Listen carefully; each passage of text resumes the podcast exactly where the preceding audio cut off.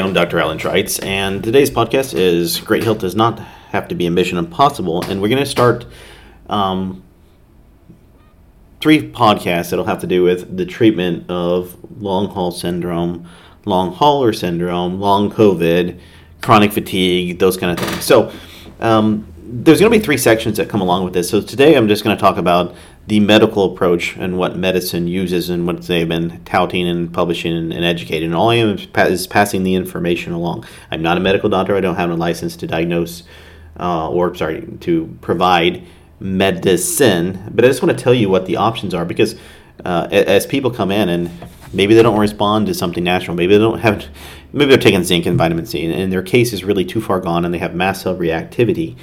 Uh, there has to be some understanding that uh, that okay first of all i wrote a book that was called how to talk to your doctor um, because not all doctors know about these things or they are convinced that the vaccine was completely safe or that covid was completely safe in their mind. But the research that's out there that is plentiful it's not just like one person saying hey this thing wasn't right.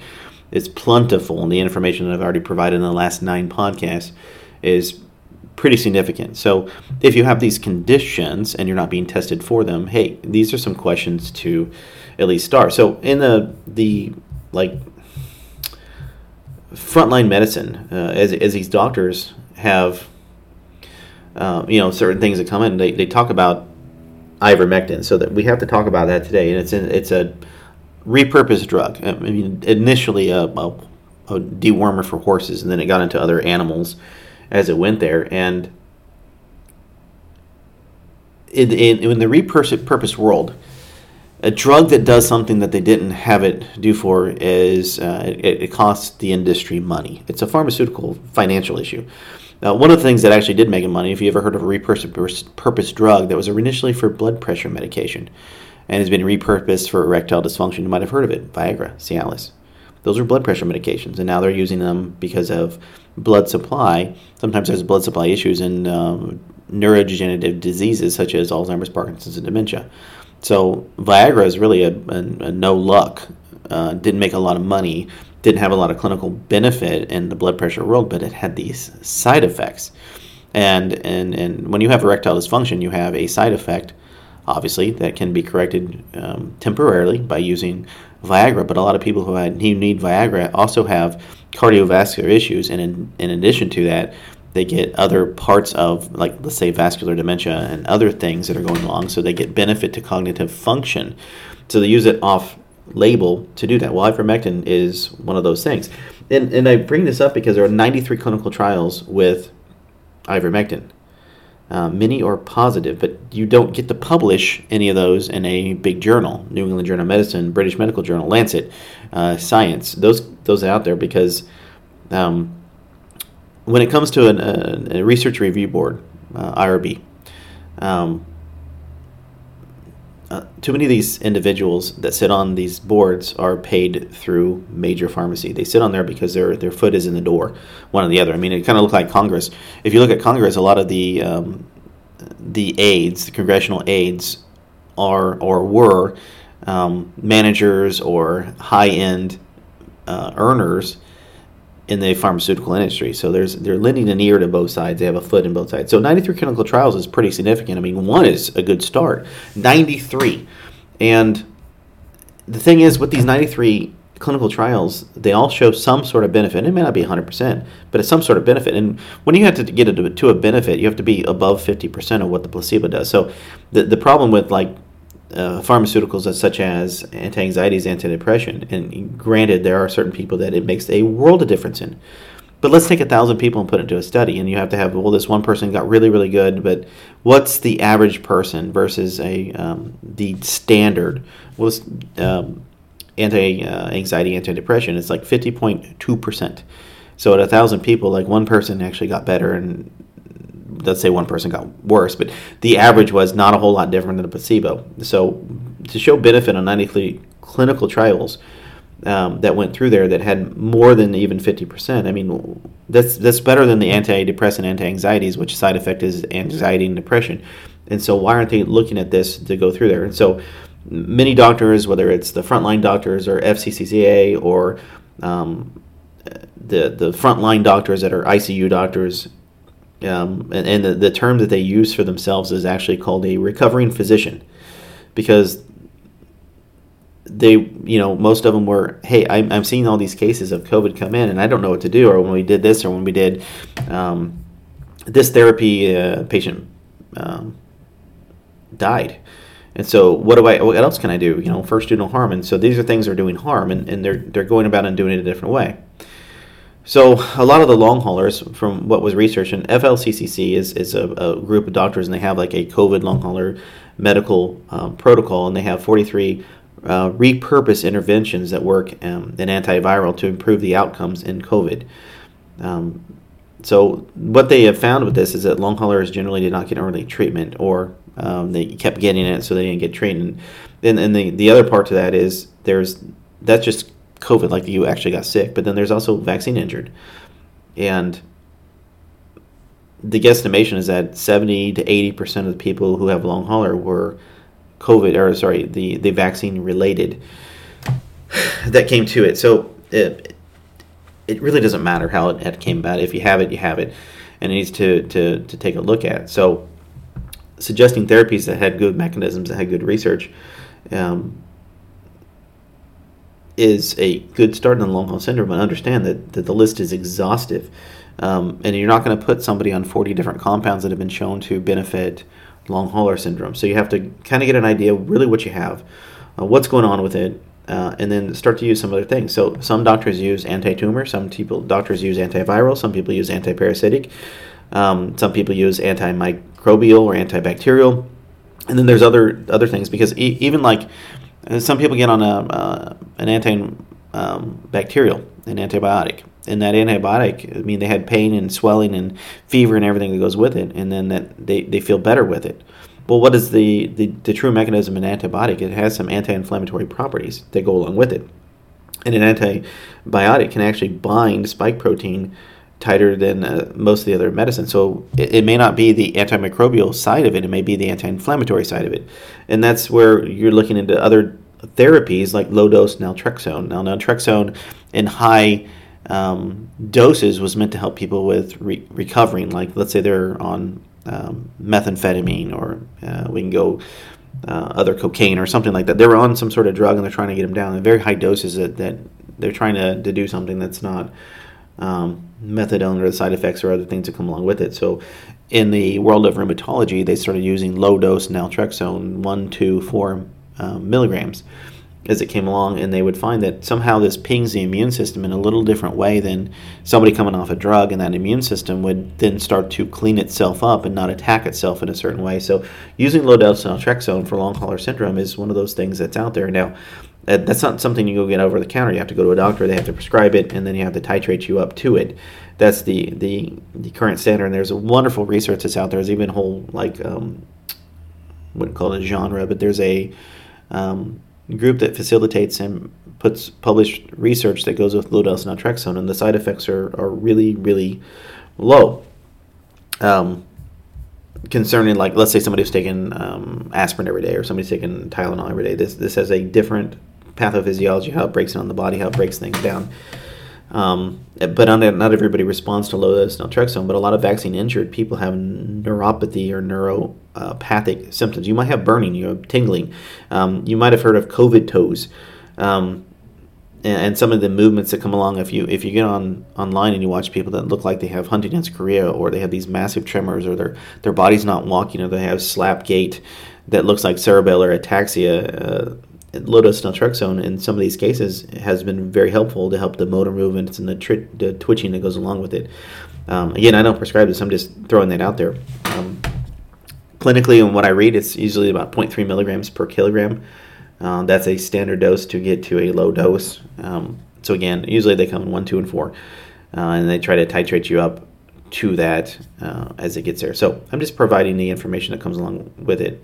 So in the um, so those who have mast cell or um, activation MCAS, um, it's mast cell activation syndrome that we talked about in detail. A lot of these people get anti um, um, inflammatories that are known as antihistamines. So loratadine. You might have known of that, known as a uh, Claritin. Um, but not everybody responds to Claritin. Some people have to go get whether it's Benadryl or, or or Zyrtec or Xyzal or something like that because they're trying to break down um, what's promoting histamine. And then uh, naturally, people take a DAO enzyme. DAO enzyme is what makes histamine. Can you get in there and can you block it down? Um, and then there also is when you have a mast cell reaction, it's, you're starting to react to everything in your environment, especially things that you eat. They start giving uh, things like Pepcid that are known histamine blockers in the stomach. Now these are antacids. They're really supposed to decrease your acid ability for you know like Pepcid AC and Tagamet and omeprazole were all given for people that had indigestion or reflux.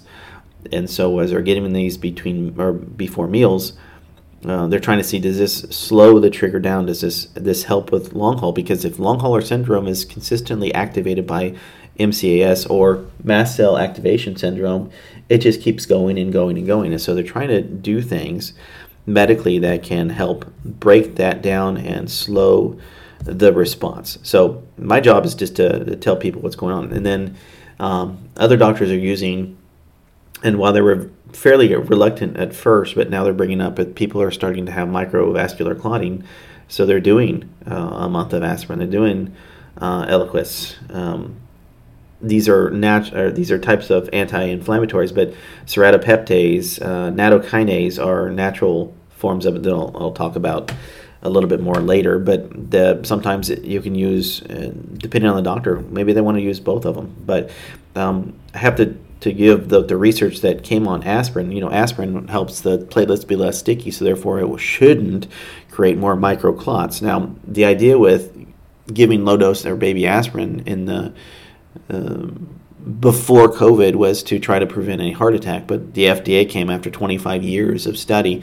We don't seem to find any benefit of taking the baby aspirin before a cardiovascular event. So, in other words, if you're trying to prevent a heart attack, there wasn't any good research to show that that was happening. Um, but once you had a heart attack, there was some pretty good research that showed it helped to prevent that from happening again from a clotting mechanism, including stroke um, or pulmonary embolism. So the research on this is, is, showing that they're just using it for a month. They're not using it for the rest of your life. They're using it for a month um, to get there. So that's kind of a, a frontline approach. the but or as I'm backing back and forth here, these conditions are chronic in nature. They're they're chronic fatigue. So you might still have crashes and other things that come along, and you have to start thinking, okay, what else am I going to be done? And, and, the crashes may be physical, they could also be mental, they can be emotional, because these things add up and burden. They burden, they burden your body, they overload your body, and you don't have enough energy to overcome some of these things that overwhelm, such as this mast cell activation syndrome. And it really takes a lot of energy for your body to create all these mast cells, and then what's going on. So a lot of the um, you know the complaints is the fatigue, the brain fog, and everything that's going along with it. Um, and and that's that's understandable. So clinically, you have to figure out what your baseline is. So if let's say you used to run 10 miles a day and now you've had COVID and you can like literally walk around the block, that's your new baseline. It's not 10 miles. You got to let go of that. So where are you at? So when we have uh, even anybody that comes into our office, what can you do? Um, and then we have to do a, a, spirometer and we're taking a look and see what is their um, maximum uh, exertion volume. how much did they get out. Um, is that a diaphragm issue? Is that a cervical issue? Is it a lung integrity issue? Do they have a leaking lung? What are we looking at here? And then, okay, what can you do? And then, um, you know, they they try to go walk around the block, and then I have to know. We have to know. Doctors have to know what happened after that. Could you recover? Could you um, could you do it again the next day, or did you have to wait a week to get to get? So these are things that have to be understood um, when somebody's going through these things. And even medically, and I'll get still bring this up in the natural side of things. Even medically, they they talk about giving vitamin C, vitamin D, zinc, iron. Um, I d- I don't 100% agree with iron. There are certain conditions that you do to give iron, but iron can be uh, it can create a Fenton reaction, create more inflammation, and there's what's called iron patterns of chronic disease. So you have to look at what's called TIBCE, um, or ferritin, uh, iron, iron saturation, um, and the TIBC is total iron binding saturation or capacity. And there's a pattern that even tells you that it's a chronic disease. So adding adding iron to a chronic disease individual, even though they show low on iron and that they they maybe show low what's called the size of the red blood cell MCV and maybe the ferritin's a little low, you're actually going to make their condition work. So worse. So I, I just want to throw that out there. So just plugging in a supplement, nutrition, medication as they go along is maybe not the best thing to do. So you, you really need to be working with somebody, and you need to make sure that you don't have any sort of um, microvascular um, in, issues that come along, or is there any type of enzymes that can help break those in if you do. Um, what if you're having a, a, a big response? So, you know, niacin helps. Um, CoQ10 can help uh, with with these things because long hauler syndrome affects the mitochondria, and we'll be talking about that in, in detail. Um, so how do we help the mitochondria? Well, niacin has a it's not just cholesterol, but it's helping the body be more effective making energy. Um, it's it's really in the nicotinic acid pathway, but it helps make energy. But so can CoQ10. But what is the CoQ10 dose? Um, I've found no significant data to help anybody that you're at 100, possibly even 200. You, you've got to take a massive amount of CoQ10 to get some there. And ideally, we get into like with the PQQ form of it because it, it breaks down in a different way. The idea is with any of this, doesn't matter what you're doing. It doesn't matter what you're doing. The idea is that you make energy. That's the fundamental basis for all of this. So again, this is just a, thing that's out there. So some people, some doctors provide blood thinners. They provide anticoagulants um, to get there. Again, want to make sure that you're making energy. And then there's there's a test that comes along. It's called a D dimer test to see if you are making clots, um, or or is this going through there. So low dose naltrexone, um, clinically what is out there is about 10% of patients are doing very well with it. And what it does is it has a positive impact on a hyperactive immune system. It calms it down.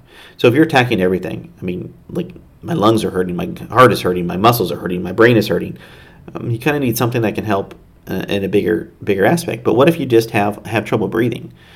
Well, then there's you know there's breathing treatments and other things in the medical world that they use to do that, and we'll, we can we can talk about the natural side of what what um, we can get there. And one of the other things that, that goes out there is uh, that, that doctors are using is, is gout medication. Um, it, it, seems to be beneficial to certain individuals. Um, it somehow, especially if there's a large white blood cell count and there's a high amount of neutrophils, gout medication seems to be beneficial to that.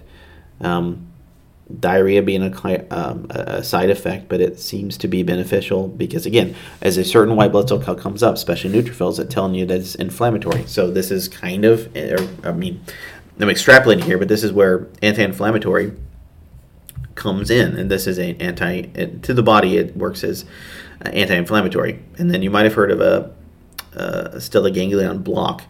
It, it, was used to treat chronic pain, um, to treat a very acute pain that's hanging out there, and then they injectable and they use an ultrasound to guide it in, um, in and around the nerve. So the idea with stellate ganglion block, if somebody's having these chronic neuropathies and pain syndromes that come along with this, so you might have heard of like Guillain-Barré or um, they're having a viral response to the nervous system.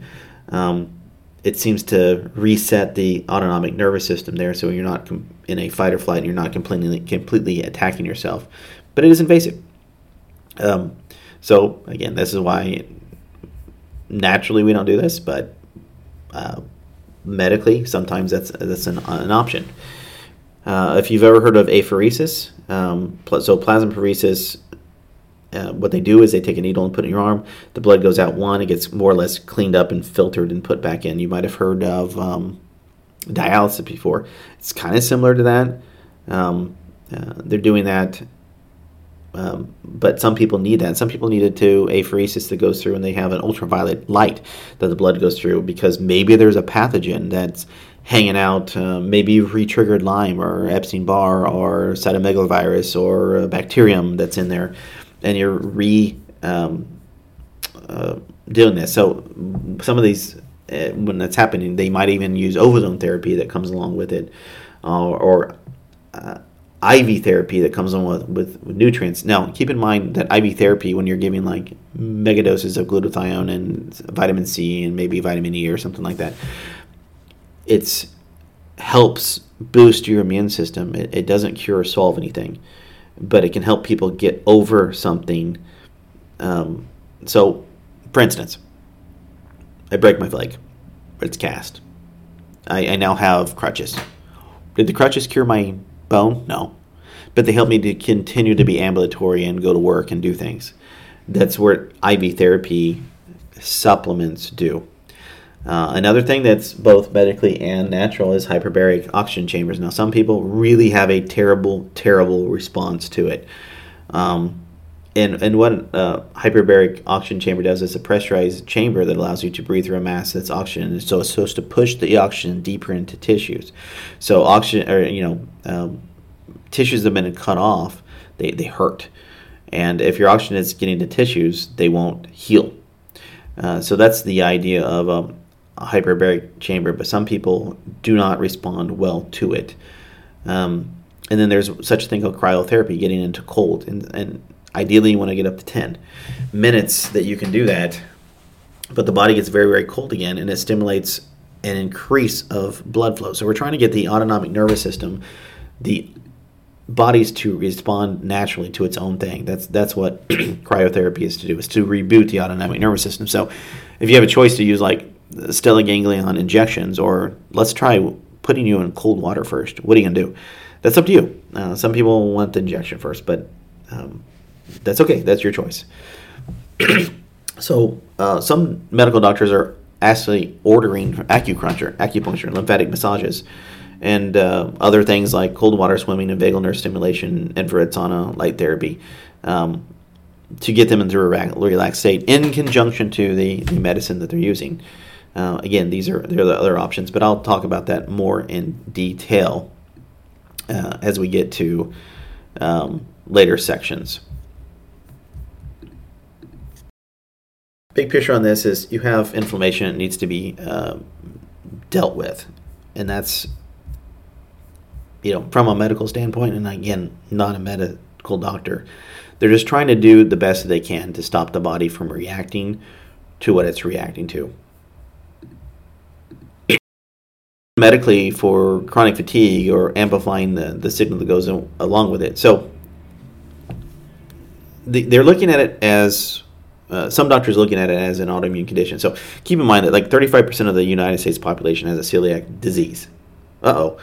And gluten intolerance is just part of it, but only 3% actually ever have the disease, or very few people actually have. I eat um, gluten, and then I have like these bloody stools and everything that goes with it, and destruction of my um, my immune system.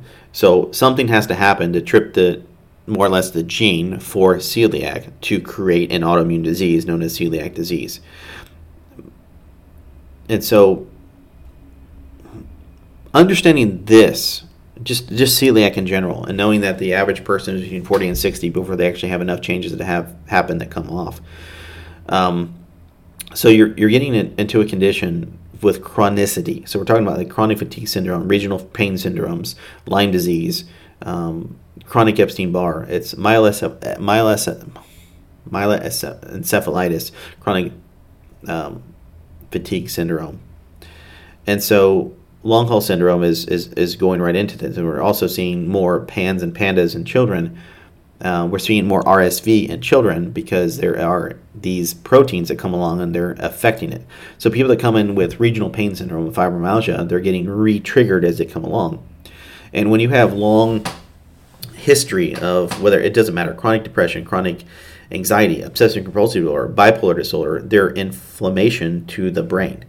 And when we know that this chronic long hauler syndrome and chronic diseases and chronic fatigues across the board, you have a brain that's inflamed. So we have to deal something about the brain being inflamed. So understand that if you've ever had a runny nose or itchy eyes, um, I mean, as a kid, I was diagnosed with this massive hay fever, but it was only seasonal. It's inflammation. So what would you give? An antihistamine. Eyes are swollen, nases, your, your passage are swollen, and you have an inflammation. For me, it was grass. Um, and so as I stayed away from grass, I was fine.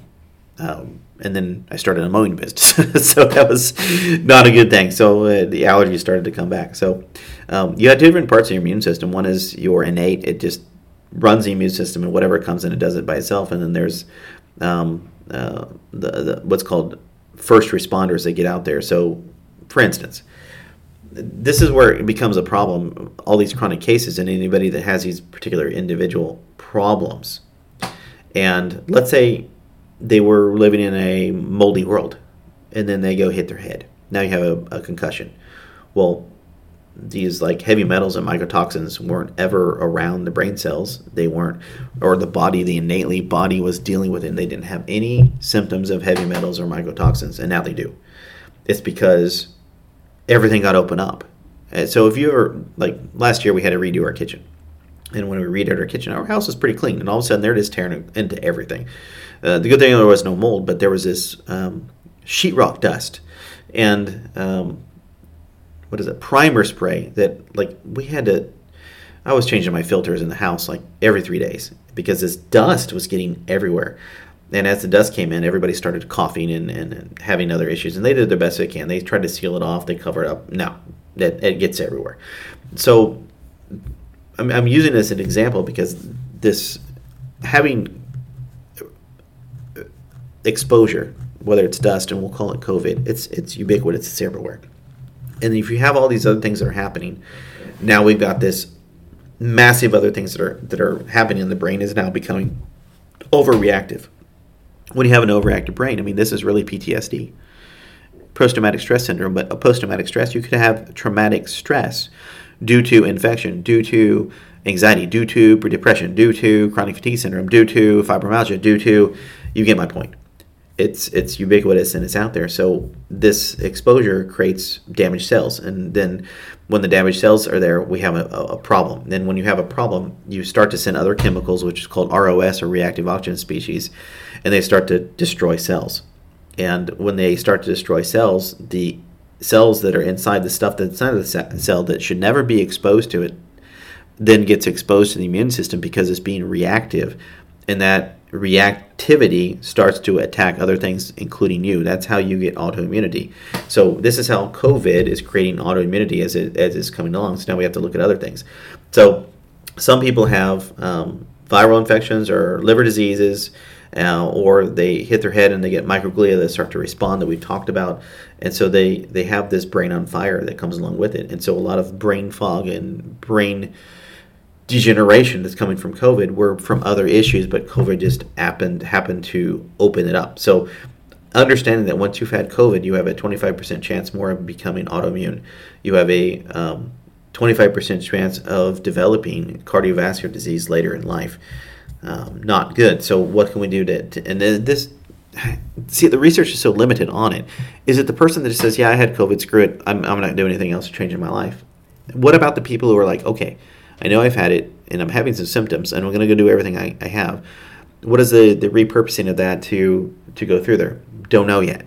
Uh, it's just 25% of the general population whether you did something or not. So hopefully we're doing the right stuff to get in front of it, and hopefully you're not living in an environment that keeps exposing you to toxins or molds or other things that are going along um, as, as as we go through life. So as they've done um, autopsies, are they're, they're finding different tissues that you know different proteins that go in the brain, and, and different proteins that go in the brain can create um, Lewy body dementia, Alzheimer's, Parkinson's. Those are they all have these proteins that come along the brain, and so the idea is to get ahead and get the inflammation that comes down. So when you have autoimmune to the brain, you have what's called autoimmune encephalopathy, and uh, generally that's infectious in, in nature. So um, you might have heard of mad cow disease. Well, BSE is the um, term for it, bovine spongiform encephalopathy.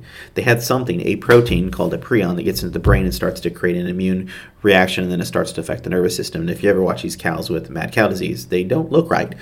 But a lot of people are getting acquired immunity. Their body is starting to attack. It's being tripped off. It's going to the brain. It's causing encephalopathy. So these chronic fatigue syndrome is called myeloid encephalopathy that's coming along to it. So we have to be very, very careful. So in other words, if you start to have these persistent infections or these persistent inflammations, and it also goes to the heart muscle. So, looking at these things and looking for spike protein when somebody has cardiomyopathy or starting to have um, congestive heart failure, heart failure in, in any detail, especially post COVID, the last three years, we have to be looking at these other things, these spike proteins that come through the body. And so in that process, you have to have blood tests. You have to have a complete blood count. You have to check, have your liver checked. You have to have your kidney checked. You have to have your thyroid checked. You have to have autoimmune and anti-nuclear antigens looked at, and to see if you have any inflammation, such as an essential uh, eosinophil sedimentation rate and C-reactive protein. But the idea we want is a high sensitive C-reactive protein. But there's another cytokine panel that was developed by Dr. Bruce Patterson, which is the cytokine panel that goes along with COVID because it can go to anywhere. But I want you to know that even with that, with the long hauler syndrome, those doctors did recommend acupuncture as something to help bring the immune system down and help the body calm down so that it can respond appropriately. And um, anyway, if there is microglial activation and the brain fog and everything that goes with it, this is how this is a, a, reason why doctors have been using low dose naltrexone because it targets the microglial of the immune cell that's already attacking itself. Um, and we need to help that already attacking itself stop doing that. So that's encephalopathy. But some people use, they can get away with low dose melatonin, like one, two, or three milligrams, not like 10 or 20. A lot of people take that. Um, so, uh, using that to um, be beneficial is good. Um, other other ways is glutathione. So liposomal glutathione, oral glutathione, that gets past the stomach and gets delivered into the uh, digestive tract. And then some people have a real big reaction to glutathione. What if you have trouble breathing? I'm, I'm not going to give an asthmatic glutathione. So we have to go further up in line. We might use N-acetylcysteine. And if they have a reaction to N-acetylcysteine, we have to go further up in line and use hydrolyzed uh, whey protein because that can turn into NAC and that can turn. Is it as efficient as just straight up giving glutathione? Heck no. But you, you've got to get to something, and you've got to help the, the brain sleep. So some people have sleep aids that they take um, as they go along, or they have to also be checked because there's a cardiovascular response. So you have to be checked for sleep apnea, and most of the people who have sleep apnea haven't been diagnosed. So if you, you take sleeping pills, um, you really need to be, and you haven't been evaluated for sleep apnea, you should, because making sure that the oxygen is going to the brain is is imperative to this. Because if it's not, your sleep apnea is never going to be managed, and your brain is actually getting the hit as well as your heart. So keep that in mind if you are one of those the, those people. One of the other things we have to look at is even even biofilms um, that come along, and, and so with the spike protein, it essentially goes into a cell, like just like when you have a concussion, you get a what's called an M1 M2 reaction. That the cell becomes M2, it'll never turn around. So when a spike protein hits a cell, it turns into a zombie spell, and all of a sudden, you know, zombies are like Walking Dead. They they they're dead and they're still alive. They don't they don't they should the cell should let's say five live for five days, and here we are six months later and it's still alive. Um, so that has to be evaluated. This is why taking a look at spike proteins are, are important. Even in the treatment of Lyme and other inflammatory disease, we have these particular cytokine patterns that can come up and they hang out there. And so um, there's such a thing even called like post Lyme syndrome. They think they got rid of all the Lyme. There's there's a whole topic that can go along with Lyme, but uh, that I can go on. But it's it's not. You maybe you can't detect it anymore that the person still has Lyme but they still are making inflammatory responses. So that's where um, comes along. It starts. It, it's still triggering the the body. The Epstein Barr, the cytomegalovirus, the toxoplasmosis, the influenza now you have because we've had people get a concussion, everything was fine, and then they got the flu or a cold, and everything comes back. That's not good. Um, that's that's further on down the line uh, for those individuals. But what about if you have clots? So, um, microvascular clotting, what's called hypercoagulability post COVID or during COVID, is, is, something to consider. So, um, in those in those particular um, pathways, a lot of the doctors are using the antihistamines. Um, so again, the the Zyrtec, Claritin Allegra, Xyzal, um, and they're using H blockers in the the gut, whether it's the antacid like Pepcid, AC, trying to, to do that with uh, these individuals. Now, what's been researched, there's 65 different supplements that um, have been have been utilized or researched for hypercoagulability. Uh, one of the bigger ones that researched are quercetin, but you might for a skullcap, um, butterbur, DAO enzymes that help break down histamine. Uh, there is even some research that, that CBD can be beneficial. I'm just not sure which one. Um, and, and maybe they use them, and, and a lot of doctors are using them in conjunction with low dose naltrexone. Um, and, and some people use herbal responses. Now, I want to be put a caveat out here. Very cautious with herbal interactions with medications. Have to be very cautious. So if if and, and here's the the problem: most people don't have one doctor. Maybe they go to a medical doctor, maybe they go to a nutritionist or a functional medicine doctor or whatnot, or a chiropractor, whoever is doing nutrition, and nobody freaking talks. So if this doctor is giving you this medication, and then this doctor is giving an herbal aid for that, that herbal aid might actually offset and eliminate the ability for that medication to work, i.e., um, taking an antibiotic and birth control at the same time they interact. Um, but you can do the same with, with supplements that have herbals. And vice versa, this herb that you have over here might enhance the effectiveness of the medication you're taking, and therefore you're now in a toxic response. Not good. So we have to be careful when we're using herbals. That's just my, my two cents that goes out there, and so we have to read uh, the labels of, of things that go through. And, and then you have to also understand what's called POTS syndrome or orthostatic tachycardia syndrome that comes along um, with POTS.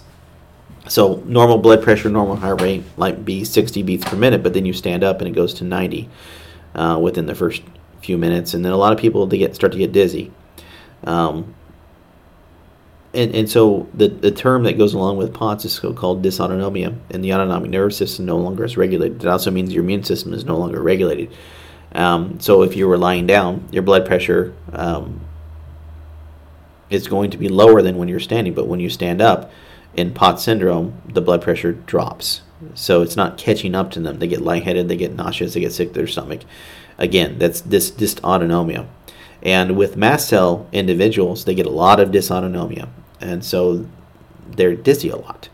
And so we have to turn off the mast cell response. That's why, um, as, these doctors that understand this, this situation, what, whether it's dysautonomia, POTS, in conjunction with mast cell, they're using anti um, antacids and they're using anti um, histamines to help break these things out. Now, the other thing that that happens is there's something called molecular mimicry between the virus and the nerve cell.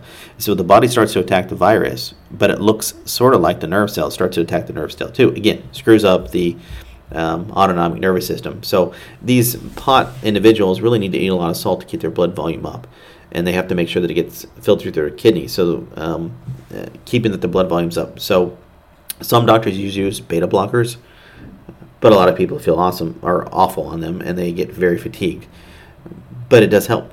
Uh, you can do vagal vagal vagal stimulation.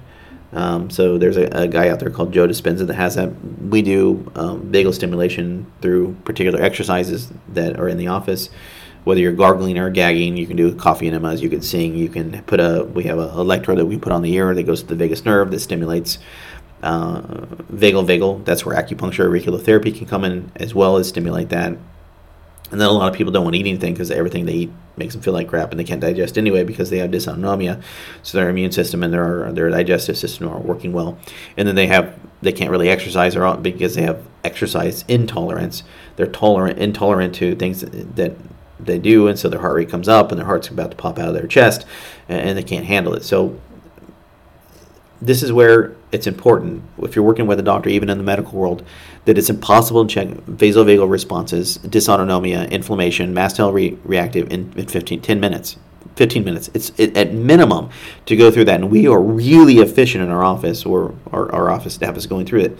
At minimum, 30 minutes. At minimum.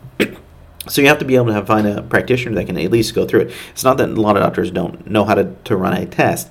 It's that they don't have time in their schedule to run a test. And when you have this, you need um, uh, the most that you can can possibly have. So in the uh, hypercoagulability um, microvascular issues, you get these little itty bitty clots that come along, and COVID, particularly the spike protein, goes into the endothelium and they trigger this this clot to happen, and then you get a mast cell response, and you get this um, histamine effect, and it's a platelet ag- aggregator. So then you start to get the the stickiness that comes along. So again, medically, this is where it comes in. And sometimes, again, doctors add other things such as lumbrokinase, steratokinase, nattokinase, depending on how sticky they are. And what if somebody has a reaction or they have already gastrointestinal bleeds? Adding the baby aspirin may not help them, but other people might.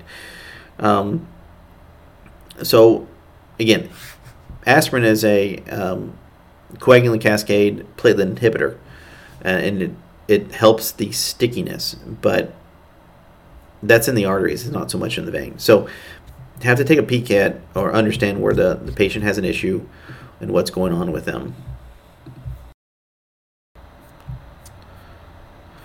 So there's another thing when somebody has energy issues. Um, one of the, the, huge components, stress toxins and chronic infections that, that get there. So there's another treatment that comes along. excuse me, that they're using that's called peptide therapy, and um, peptide therapy was first used in chronic um, fatigue syndrome, chronic Lyme, and, they're looking at the people that have multi-chronic fatigue and multi um, issues, fibromyalgia, the mast cell activation that we're talking about, uh, because you get antibodies that come along. And so, with a lot of these people, they have very low natural killer cells. They can't seem to fight off infections. Um, they don't only have that; they have long uh, inability to, to clean things up. So they can't clean their body up. So they become toxic, even the stuff that, that was actually in their body. And so, because of that, they can also get active coagulation pathways that come along. And these, are people that had strokes in their 20s and 30s, or even 40s, because they were too low, too young of these things that are happening. Um, but not all of us have it. So, there's a higher risk. That's why I'm, throwing that there. There's a higher risk of things that come along. And so, we have to understand what the metabolism of that individual is. And, and most doctors just look at TSH as thyroid stimulating hormone and it's it's not enough. We have to look at what the, the rest of the, the thyroid book or the thyroid panel is doing. Okay, uh, there, there's so many things that the thyroid is, and that's why I have podcasts specifically about the thyroid. So when we're trying to fix the immune system, first we we we have to get rid of toxins too, because the immune system cannot be trying to clean itself up, but it's also dealing with this toxin because it affects the immune system. It takes energy. The immune system has to deal with detox- detoxification, and instead of doing what what's going on. So, peptid protocol is one of those rapid things that helps the body get rid of toxins and af- affect the immune system to work more efficiently. And what it is, like just like vitamin D, but more effective, is an immune modulator, meaning that it makes everything work quicker. Um, so it can kill infections faster, it can detoxify faster, what they typically use is like um, thymosin alpha 1. Um, it's a peptide that's been around for um, for about 20 years, and they use them in, in um, 45 um, different countries. And thymosin beta 4 has 43 amino acids, but it does quite a few things. So when they first started using this, they were trying to use these as peptides to go and block cancer cells. So this is how the, the first therapy started to, to come in. Um, and then they started using the other things such as a, um, an enzyme therapy called, known as uh, KPV. And they started using this as a thing to be anti-inflammatory to to stop mast cells.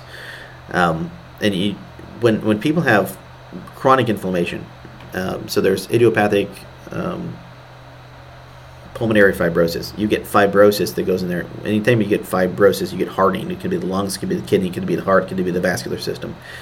And so they started using these enzymes to start to, to break up um, this. So you might have heard of BPC 157, uh, cerebrolysin, um, even ITP, or uh, yeah, ITP. So somebody starts to have a, they think they have a, a clot based disease, so they're having a stroke. Um, they start to put these things in, but it has to be like within the first four hours before um, these things happen. And, and these enzymes, the idea with these peptide enzymes is that they're supposed to suppress the mast cell, they're supposed to suppress the brain on fire, they're supposed to be antimicrobial. So I just want to throw that out there. If you're really, really struggling, you've done all these other therapies, that there are other things out there. And the idea with these that you're starting to make energy and that you're helping reduce the reactive oxygen species um, that that goes along. So that's what the research with um, peptides that's out there. Um, they've been around for a while. They've in quite a few countries. It's not just the United States that that goes with it. Okay, so the next section that I want to talk about is um, bioregulatory medication. Um,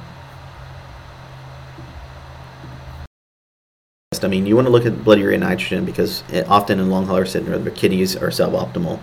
We have to look at reactive um, markers such as C-reactive protein, ideally high sensitive C-reactive protein, homocysteine levels, because they're inflammation. Ferritin is inflammation. Insulin is inflammation. White blood cell count, especially the neutrophil count, is inflammation. And then you have to look at like the size of the, the red blood cells. Are um, are they being methylated? Is there anything that's going along with that? Maybe there's a B12 folate issue. Uh, in the nervous system, you have to look at heart rate variability. It uh, tells you what side of the nervous system they are. Are they parasympathetic, which is good? Are they sympathetic dominant, which is fight or flight?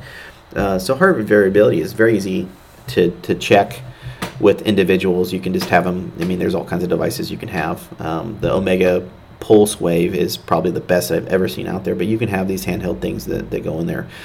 And then a lot of these people do need um, proteolytic enzymes, especially from a pancreas uh, standpoint. And if they're on the um, sympathetic side, not only enzymes that we use, and we talked about pep protein peptides, but the even though this is more of a natural, but what fish oil, I'm just being general here, and the fish oil needs to be stabilized with vitamin E.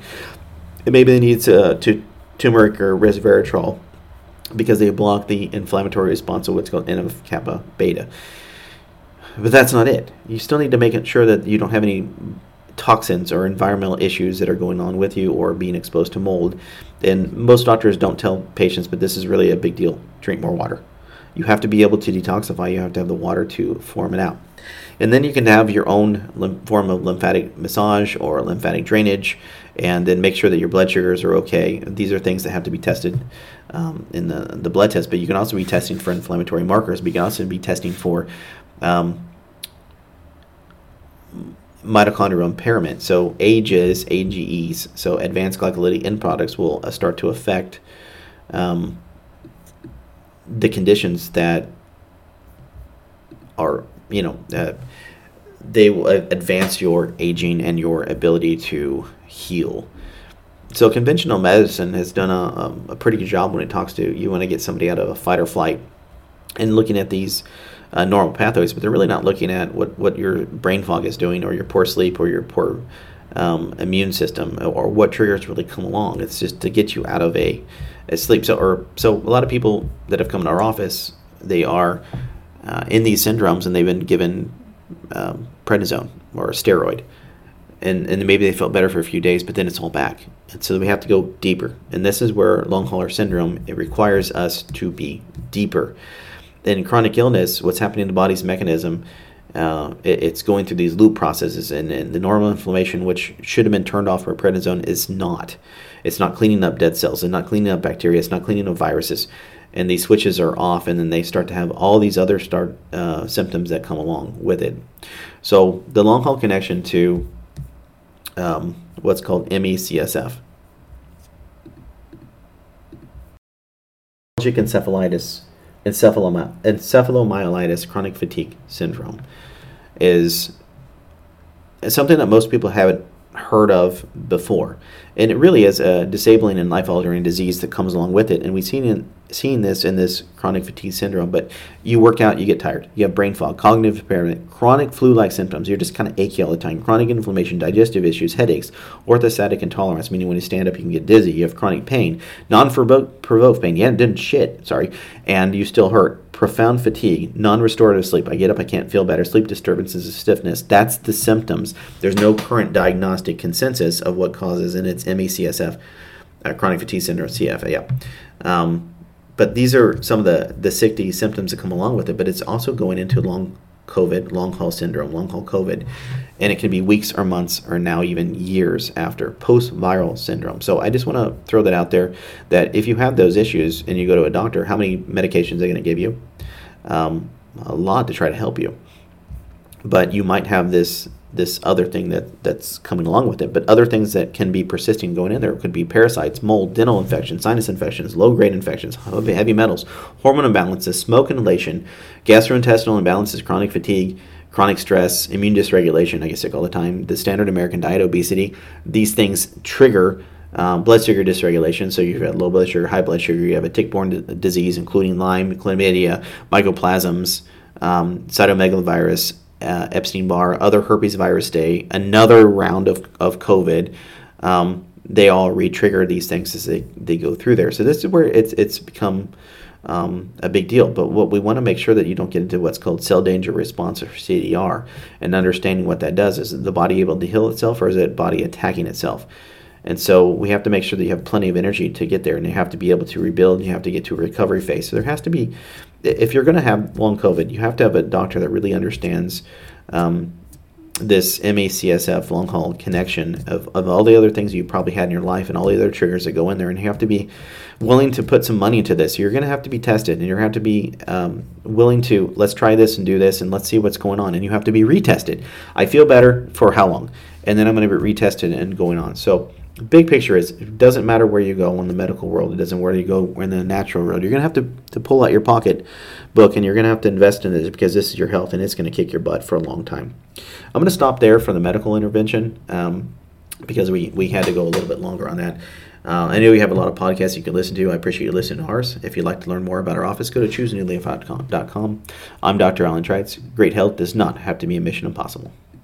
This podcast Great health does not have to be a mission impossible. Provides you information about evidence based strategies for Hashimoto's hypothyroidism, gut health problems, digestion, autoimmune disease, brain health issues, and many other chronic health conditions. If you enjoy this podcast, you can find more information on today's episode, nutrition, Dr. Trites' blog, and many other topics at choosenewleaf.com. There you'll have all the information and thank you for listening to this podcast. The best thing to do is sign up for his newsletter, where he'll update you on the latest research and clinical strategies related to chronic and autoimmune health conditions. You can find Dr. Trites' social media on Instagram and Facebook with the username New Leaf Health. This podcast is for general informational purposes only. It does not constitute the practice of medicine, nursing, or other professional healthcare services, including the giving of medical advice. Note, no doctor patient relationship is formed. The use of this information and materials linked to the podcast is at the user's own risk. The content of this podcast is not intended to be a substitute for professional medical advice, diagnosis, or treatment. Users should not delay or disregard obtaining medical advice for any medical conditions they have and should seek the assistance of their healthcare professionals for any such conditions.